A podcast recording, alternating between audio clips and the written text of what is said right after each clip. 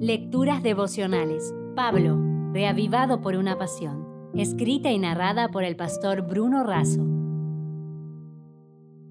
Hoy es 2 de noviembre, con la perseverancia de un atleta.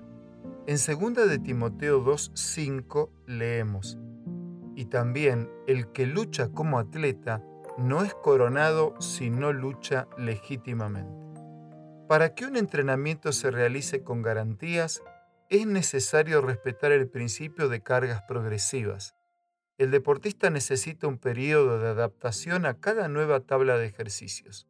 Además, es fundamental empezar de menos a más, lo que permite al organismo la asimilación del trabajo realizado para evitar problemas de sobreentrenamiento o lesiones producidas por la sobrecarga o la fatiga. Por otra parte, los entrenadores deben ayudar durante la ejecución del servicio, vigilando en todo momento la salida de la prueba para poder evitar lesiones.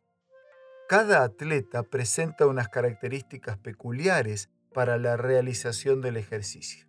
El entrenamiento con garantías de salud para el deportista se debe apoyar en dos pilares.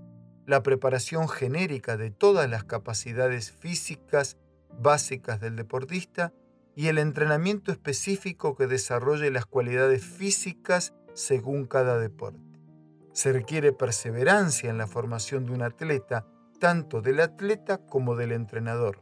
Esta misma perseverancia y persistencia se requiere en la formación del discípulo. El atleta que viola las reglas de la competencia es descalificado. El que se hunde en sus vicios e indisciplina no tiene chances.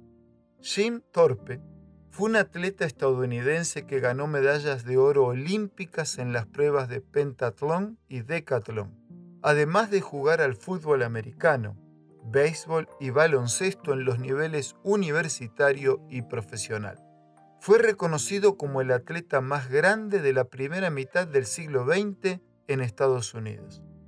Perdió sus títulos olímpicos tras descubrirse que había cobrado por jugar en ligas menores de béisbol antes de competir en los Juegos Olímpicos.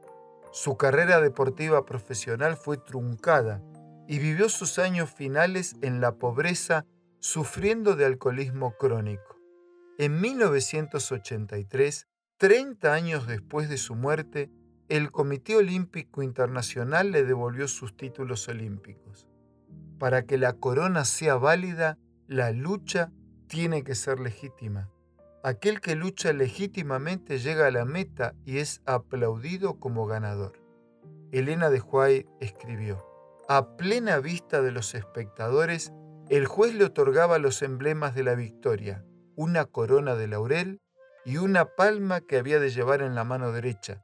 Se cantaba su alabanza por toda la tierra, sus padres compartían su honor y aún la ciudad donde vivía era tenida en alta estima por haber producido tan grande atleta.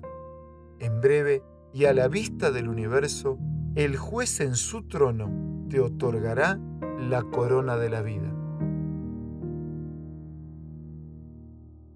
Si desea obtener más materiales como este, ingrese a editorialaces.com.